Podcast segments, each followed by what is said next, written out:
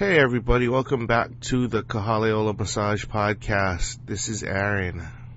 So today we're going to talk about indications and contraindications for massage. I had a client call a couple days ago and she wanted to know whether or not her husband was able to get massages. In the past she was told that because of a prior condition he had, he wouldn't be able to get a massage. And so I, you know, I, I did a, you know, general history or quick intake form. Tried tried to see what would be the reason why he wouldn't be able to get a massage. And from my understanding, what what I gathered from her is that he was perfectly fine. So I just wanted to make this podcast to talk about like the reasons why you can and can't get massages. So so the first part is we're going to talk about the indications. So indications are the reasons why you can come and get massages. So the majority of the time people come off the street, so they're not necessarily going to their doctor for a prescription. They're kind of self-diagnosing if they have like a possible injury that maybe they should do something about it. You know, they sprain in, you know, they, they strain a muscle or something. And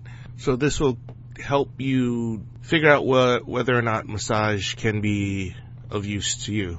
We'll go over the first one. It's if you have muscle pain or weakness due to spasm. It's kind of the most common, you know, people come in for because they got hurt, you know, playing a sport or an activity, car accident, you know, you woke up on the wrong, wrong side of the bed and you kind of just felt a little twinge in your neck or your back. And so with, with, with those smaller minor injuries, you can come in as quickly as possible. But if it's a little more, if it's a more serious injury, that we'll get into, usually it'll be better if you come post acute phase, so after 24 to 72 hours. So the next set of indications are if you have like nerve impingement issues. So some of the ones that people normally come in with are carpal tunnel, thoracic outlet syndrome, sciatica, or a herniated disc. Those those are the more common issues that people like to self-diagnose. You know, like they, they'll say like, "Hey, I have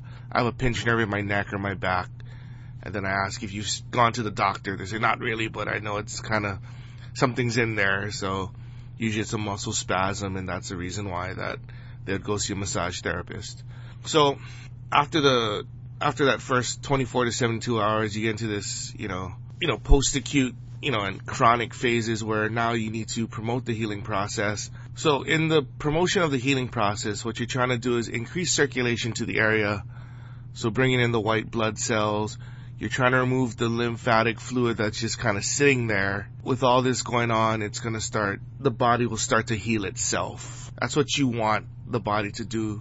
And so that's what the massage facilitates. And so when it comes to like skin issues, like in terms of a scar, you don't want the scar to bind down to the the underlying tissue beneath the skin. So what you need to do is you need to massage it to lose, soften it up to make the muscle more mobile, and that'll increase, that'll improve the healing process, and you'll have better results. So a lot of times people will come in with headaches, and you know sometimes they say they're migraine, sometimes they're not, sometimes they're diagnosed, sometimes they're not. But for us, for massage therapists, you know, you, you will find spots of tension that refer pain to the eyes, to the ears.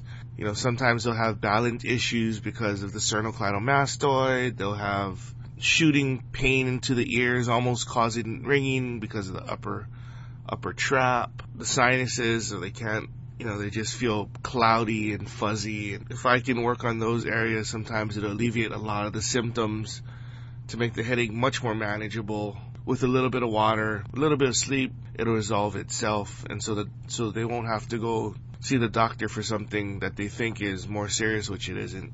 and then the last indication that, you know, we can talk about is if you have constipation, gastrointestinal issues. It's not one of my favorite things to do, but we, I am able to do an abdominal massage to kind of stimulate, kind of move things around, get things up and running and out of the body as quickly as possible. So on the flip side, there are the contraindications or the reasons why you won't be able to get a massage from a massage therapist. One of the first contraindications would be if you came in with an open wound or active infections or a burn or even, even, um, like open blisters or whatever. You just don't want to spread infection, increase pain. We'll avoid that as much as possible. Um, the next one would be if you have an acute injury. It's beyond the spasm. It's probably like a grade two, grade three strain of a muscle. And at times that would be, you'll see that, that like bleeding in the area because you tore the muscle. Doing massage during this time will increase the bleeding, it'll increase tissue damage, and possibly down the road lead to a condition called myositis ossificans where the body's response to the injury will, will build bone to protect itself. Those are really bad situations that you want to avoid as much as possible. Another issue that people come in with, you know, are contusions or bruises. And so if, if you do have a contusion, and you try to massage it out, it might just get worse because you you may have torn superficial blood vessels in that area, and you're just going to cause a, a lot more blood to move into that area. Like so, as you do massage, you increase circulation, like we were saying before, but during the acute phase, you you want to limit that because you don't want excess fluid to be in that area. During the acute phase, we use ice, you know, to stop the blood flow, decrease pain, that, that's what I usually prescribe for my clients, you know, during the acute phase. Post-acute, chronic phase, yeah, you can use heat, but acute phase, you want to limit the amount of excess fluid to that area. Another contraindication would be a broken bone. That should be a no-brainer because I'm pretty sure if, if you have a bone sticking out or if your bone is broken, you don't want that thing to be massaged. It's gonna suck and it's gonna hurt really bad. Uh, another one that we avoid as much as possible are DVTs, deep vein thrombosis. Usually those occur in the calf. A lot of times in elderly where they're, where people have poor circulation, but can also happen in early middle age as well when, especially when you're, you're on a plane for six hours and you don't stand up to walk around. There's a lot of pooling in the lower extremities. You'll feel a lot of pain in that calf. You think you want to massage it, but that would be the worst thing for you to do because that clot can move either to you know, heart, lungs, or brain, and that is a very bad thing. Artificial blood vessels, I haven't had too much experience with this, where people, you know, like they replace vessels in the body. You just want to avoid those as much as possible because they probably aren't as, as elastic and as the human body's a substandard part in the body essentially. So you just want to avoid that. Bleeding disorders, either caused by medication or those who are hemophiliacs, you know, where they have the inability to clot, you know, slight excess pressure will cause bruising and, you know, so you need to talk to clients regarding that. One of the things I put on my intake form is if they bruise easily. A lot of times people say yes, but then I ask them, oh, you know, how easy do you bruise? And they say like, oh, if I kick a if I kick aside the tail, I'm like, okay, that's not that easily.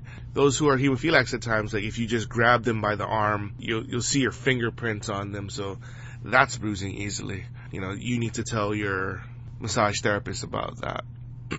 Another contraindication that you may have are tumors and at times, sometimes they can be very benign, such as lipomas that are just superficial fat pads on the surface of the skin or you might have cysts or whatever, but what we're more worried about are, you know, cancerous tumors. Um, at times, you know, if, if you do have a superficial cancerous tumor, you could break off a piece and that could flow into the blood system, move somewhere else. You know, at times if, if a cancer does affect an area, a tumor does affect the area, it could weaken it, you know, weaken bone and that can cause issues as well. So that you need to be aware of. You need to have a good client history form, good intake form, so to make sure your clients don't have those issues. And then the last one, I've heard this from people before. I'm not sure if this is like a full blown contraindication, but for me, it, it's it's important, and it's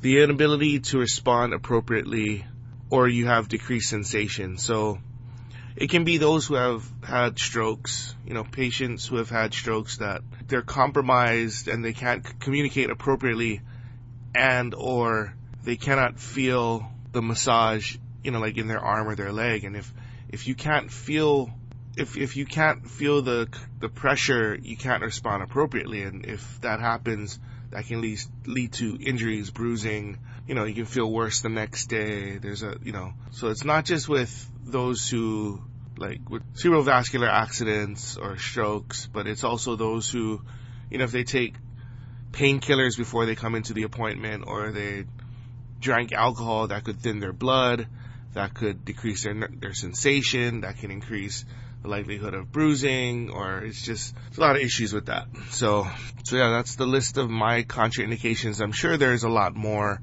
That's kind of the basic ones I usually see when people come in to see me. But yeah, so that's that's all for indications and contraindications for massage. If you have any questions, you guys can contact me. It's kahaleolamassage at gmail.com or you can tweet me at kahaleolamassage. I will talk to you guys later.